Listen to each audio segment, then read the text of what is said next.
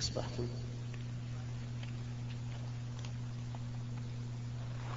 هذه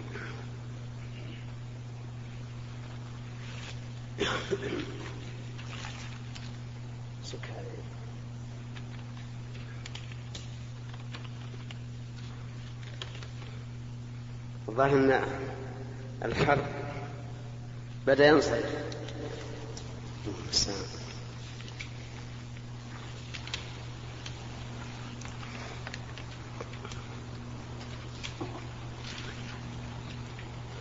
الحمد لله رب العالمين. صلى الله وسلم على نبينا محمد وعلى آله وأصحابه ومن تبعهم بإحسان إلى يوم الدين. أما بعد فهذا هو اللقاء السادس بعد المئة السابع بعد المئة من اللقاءات التي تتم كل أسبوع في كل يوم خميس وهذا هو الخميس وهذا هو الخميس التاسع من شهر جماد جماد الثانية. عام خم... عام ستة عشر وأربعمائة وألف. نبتدئ هذا اللقاء بالكلام على قول الله تبارك وتعالى قل هو الله أحد الله الصمد وما تيسر من السورتين بعدها.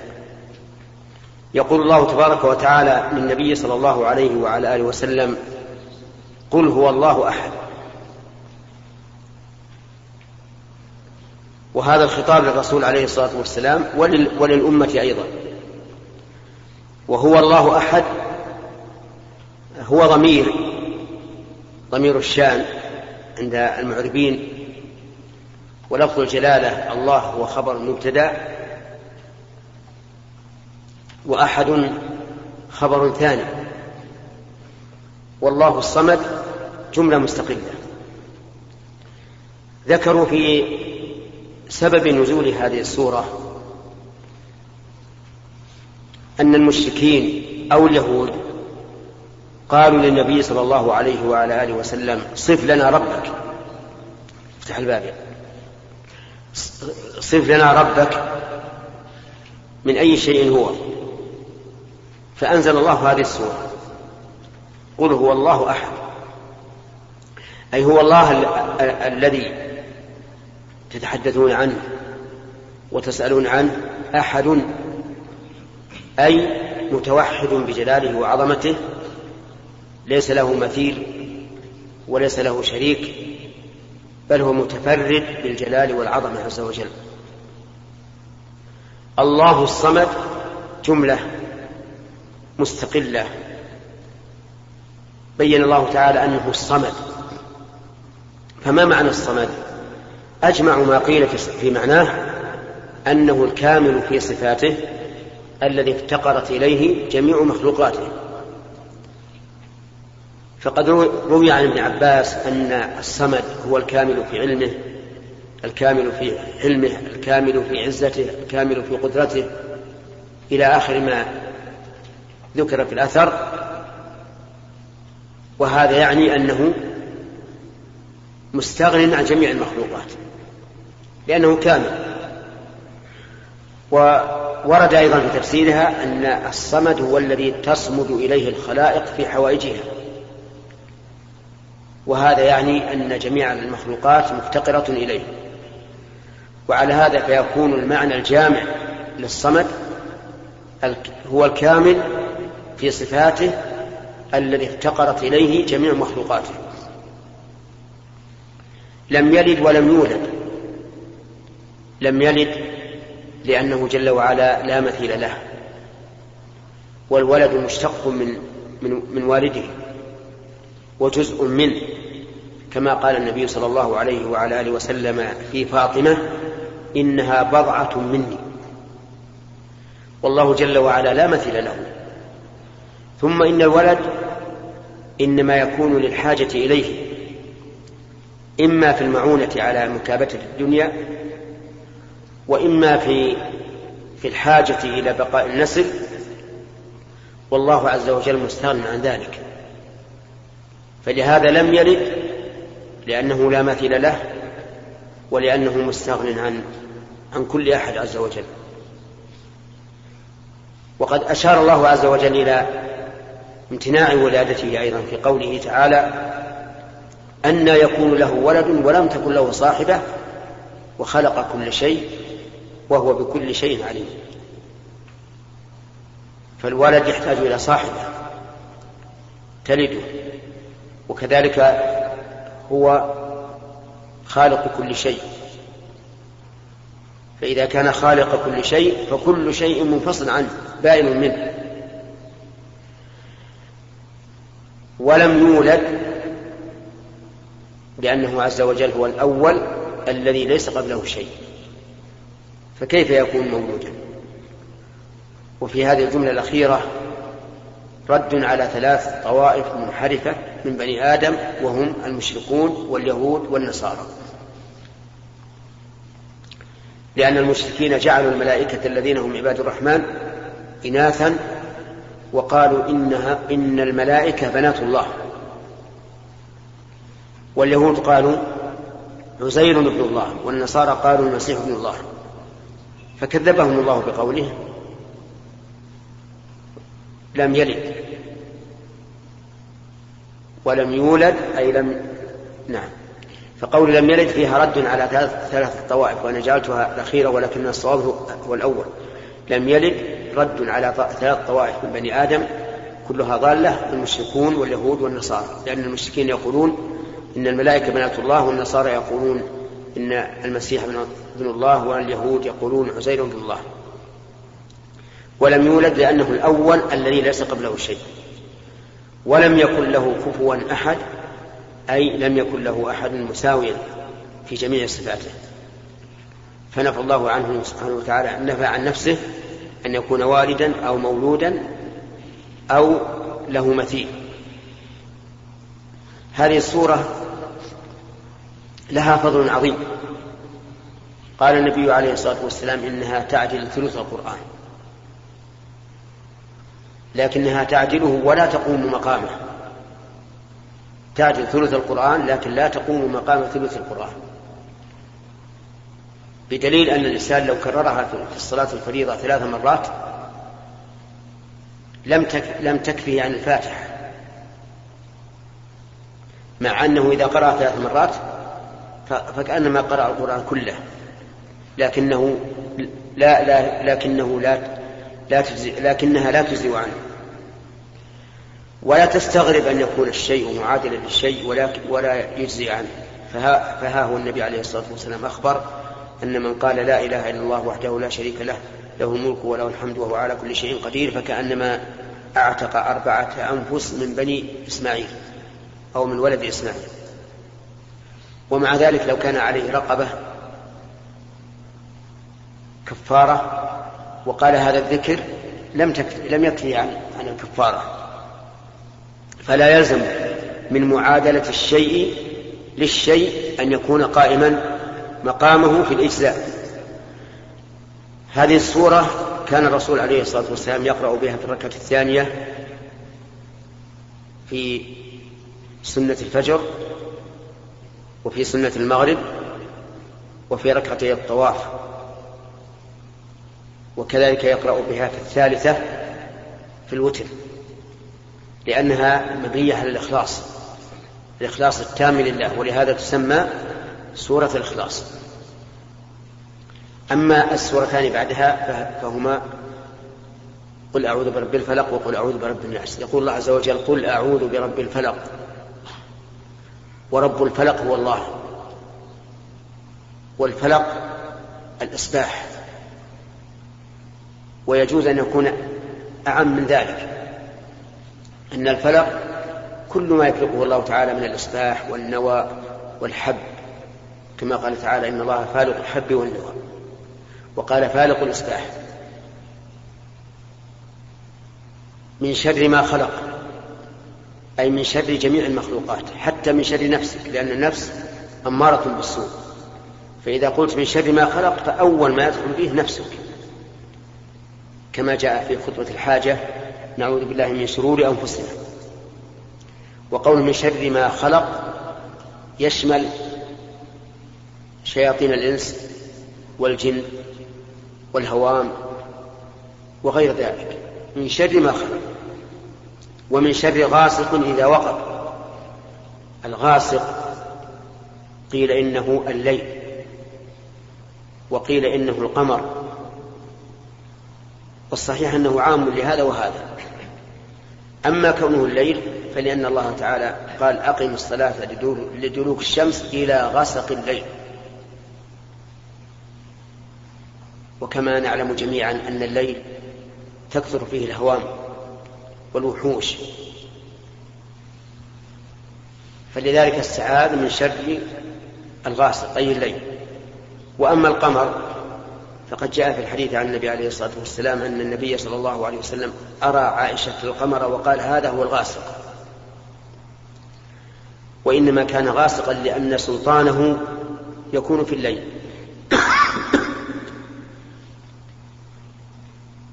وقول من شر غاسق إذا وقب هو معطوف على من شر ما خلق من باب عطف الخاص على العام لأن الغاسق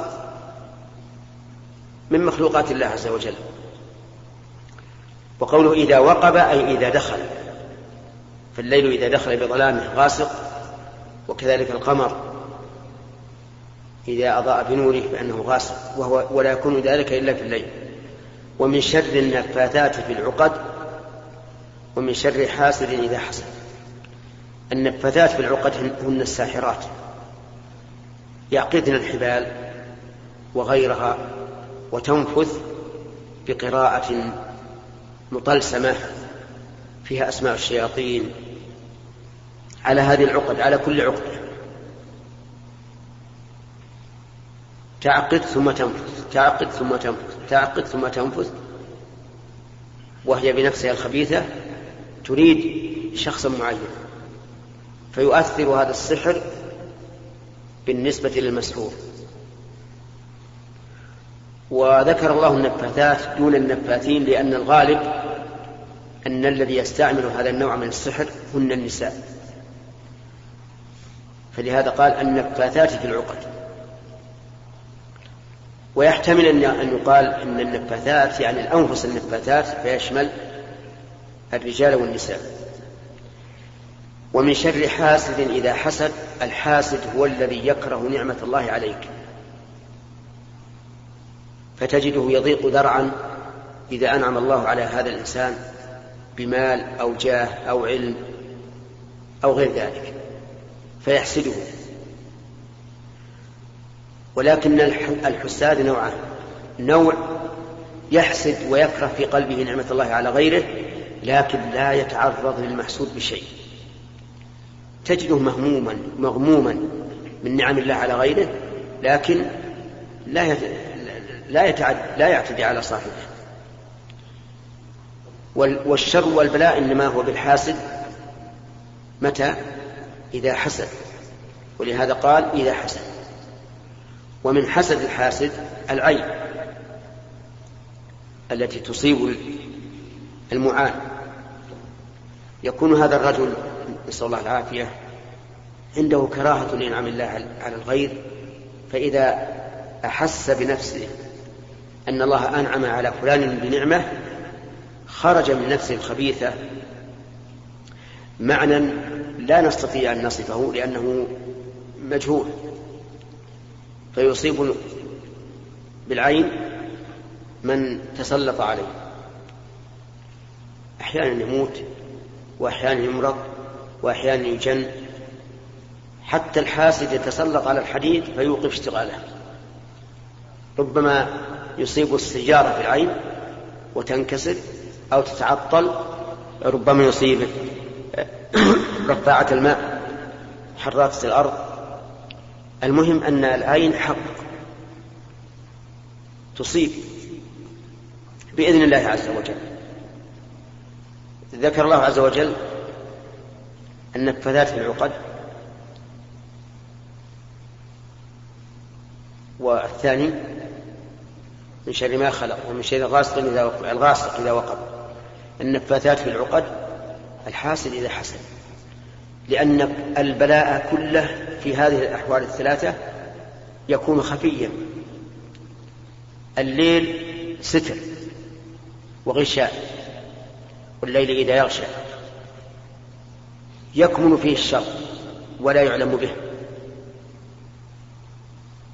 النفاذات في العقد أيضا كذلك السحر خفي ما يعلم.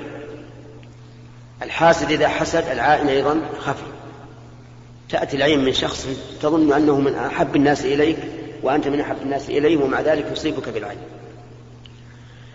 لهذه الأمور لهذا السبب خص الله هذه الأمور الثلاثة الغاسق إذا وقب والنفاذات في العقد والحاسد إذا حسد وإلا فهي داخلة في قوله من شر ما خلق. فإذا قال قائل ما هو الطريق إلى التخلص من هذه الشرور الثلاثة؟ قلنا الطريق إلى التخلص أن أن يعلق الإنسان قلبه بربه ويفوض أمره إليه ويحقق التوكل على الله.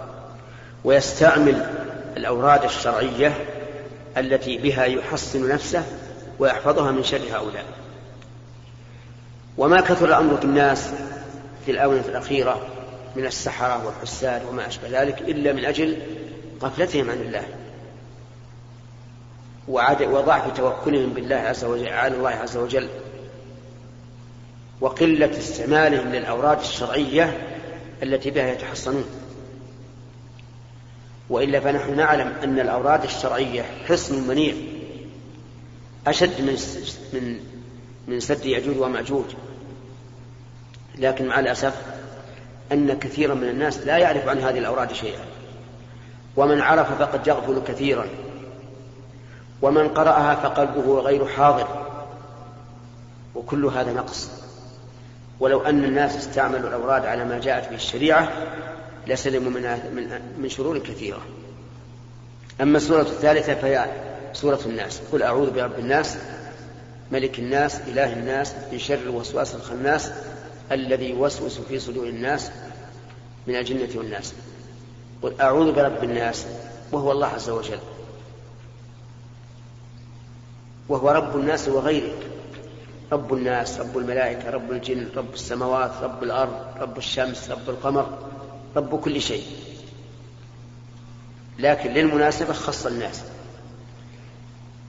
ملك الناس أي الملك الذي له السلطة العليا في الناس والتصرف الكامل هو الله عز وجل. إله الناس أي مألوههم ومعبودهم. فالمعبود حقا الذي تأله القلوب وتحبه وتعظمه هو الله عز وجل. من شر الوسواس الخناس الذي يوسوس في صدور الناس من الجنة والناس. الوسواس قال العلماء إنها مصدر يراد به اسم الفاعل أي الموسوس.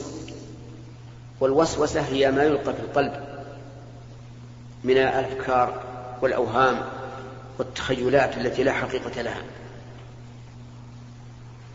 الخناس الذي يخنس وينهزم ويولي ويدبر عند ذكر الله عز وجل وهو الشيطان. ولهذا إذا أذن المؤذن انصرف الشيطان وهرب وله ضراط من شدة ما وجد من الضيق. فإذا انتهى الأذان رجع. نسأل الله العافية. ولهذا جاء في الأثر إذا تغولت الغيلان فبادروا بالأذان. والغيلان هي ما الشياطين التي تتخيل للمسافر في سفره وكأنها أشياء مهولة أو عدو أو ما أشبه ذلك فإذا كبر الإنسان انصرفت. فقوله عز وجل الخناس يعني الذي يخنس أي ينصرف ويدبر ويولي ويذل أمام ذكر الله عز وجل. وقوله من الجنة والناس أي أن الوسواس تكون من الجن وتكون من من بني آدم. أما وسوسة الجن فظاهر لأنه يجري من ابن آدم مجرى الدم. وأما وسوسة بني آدم فما أكثر الذين يأتون إلى الإنسان يوحون إليه بالشر ويزينونه في قلبه حتى يأخذ هذا الكلام بلبه وينصرف إليه. هذه السور الثلاث كان النبي صلى الله عليه وسلم إذا أوى إلى فراشه نفث في كفه ومسح بذلك وجهه وما استطاع من بدنه. وربما قرأها خلف الصلوات الخمس. فينبغي للإنسان أن يتحرى السنة في تلاوتها في مواضعها كما ورد عن النبي صلى الله عليه وعلى آله وسلم. وبهذا نختم. آخر جزء في القرآن وهو جزء النبأ لكنه قد فاتنا سورة وهي سورة الانفطار. إذا السماء انفطرت نكملها إن شاء الله في اللقاءات القادمة. على أن الأسبوع القادم ليس فيه لقاء إنما فيما بعد إن شاء الله. والآن إلى الأسئلة ونبدأ باليمين الله شيخ نعم.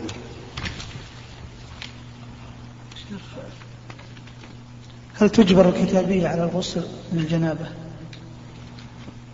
بسم الله الرحمن الرحيم. إذا طلب زوجها من ذلك منها ذلك فإنها تجبر على القول الصحيح. وإن كان هذا لا ينفعها لأنها لن تصلي لكن ينفع, ينفع زوجها بالنسبة لجماعه فإذا أجبرها أن تغتسل وجب عليها أن تغتسل. وقال بعض أهل العلم منها لا تجبر لكن الراجح أنها تجبر لحق الزوج. نعم. فضيلة الشيخ بارك الله فيكم.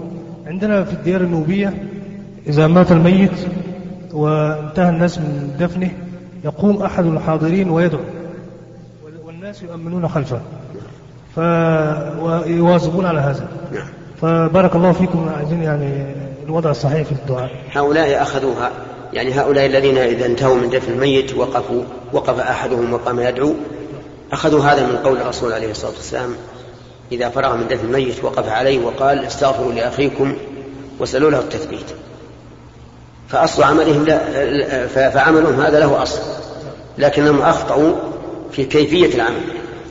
لأن الرسول صلى الله عليه وسلم ما كان يدعو لأصحابه ولا كان الصحابة يدعون بعضهم لبعض عند الدفن. لكن يقال للناس استغفروا لأخيكم واسألوا له التثبيت وكل يستغفر له وحده. هكذا السنة. لو سمحت شيخ. نعم. شيخنا سؤال. سؤال واحد. سؤال واحد جزاك الله خير. يا شيخ نحن شباب من مدينة رفحة قدمنا إلى منطقة القصيم لزيارة بعض المشايخ والعلماء. فأولا نقول إننا نحبكم في الله ونبلغكم سلام أهل أهل رفحة. ويدعونكم إلقاء المحاضرات والدروس العلمية لأن المحاضرات عندنا قليلة يا شيخ.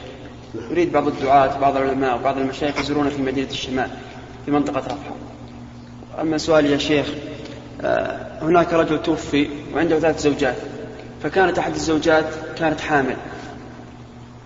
فلما مات الزوج وضعت بعد عشرة أيام.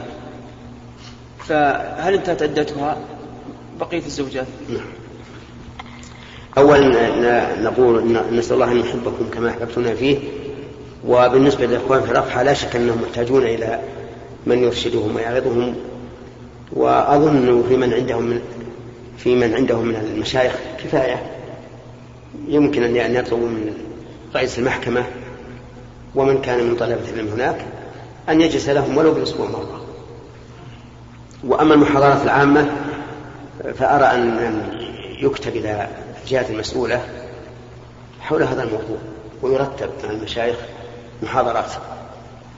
وأما الجواب على السؤال فالمرأة الحامل التي وضعت بعد موت زوجها بعشرة أيام تنقضي عدتها.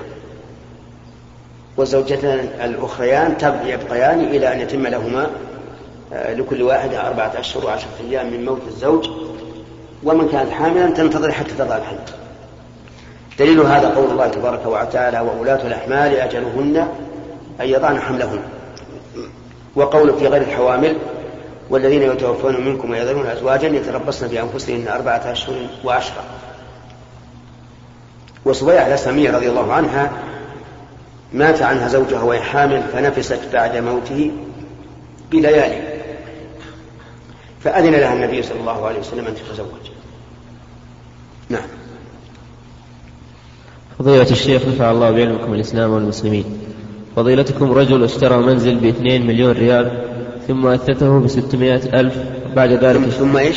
أثثه بستمائة ألف ريال بعد ذلك اشترى سيارة بثلاثمائة ألف ريال. فهل هذا الرجل يعتبر مسرف ومبذر وما حكم التحف في البيوت؟ أفيدونا جزاكم الله خير. الإسراف بارك الله فيك هو مجاوزة الحد. وقد بين الله تعالى في كتابه أنه لا يحب المسرفين.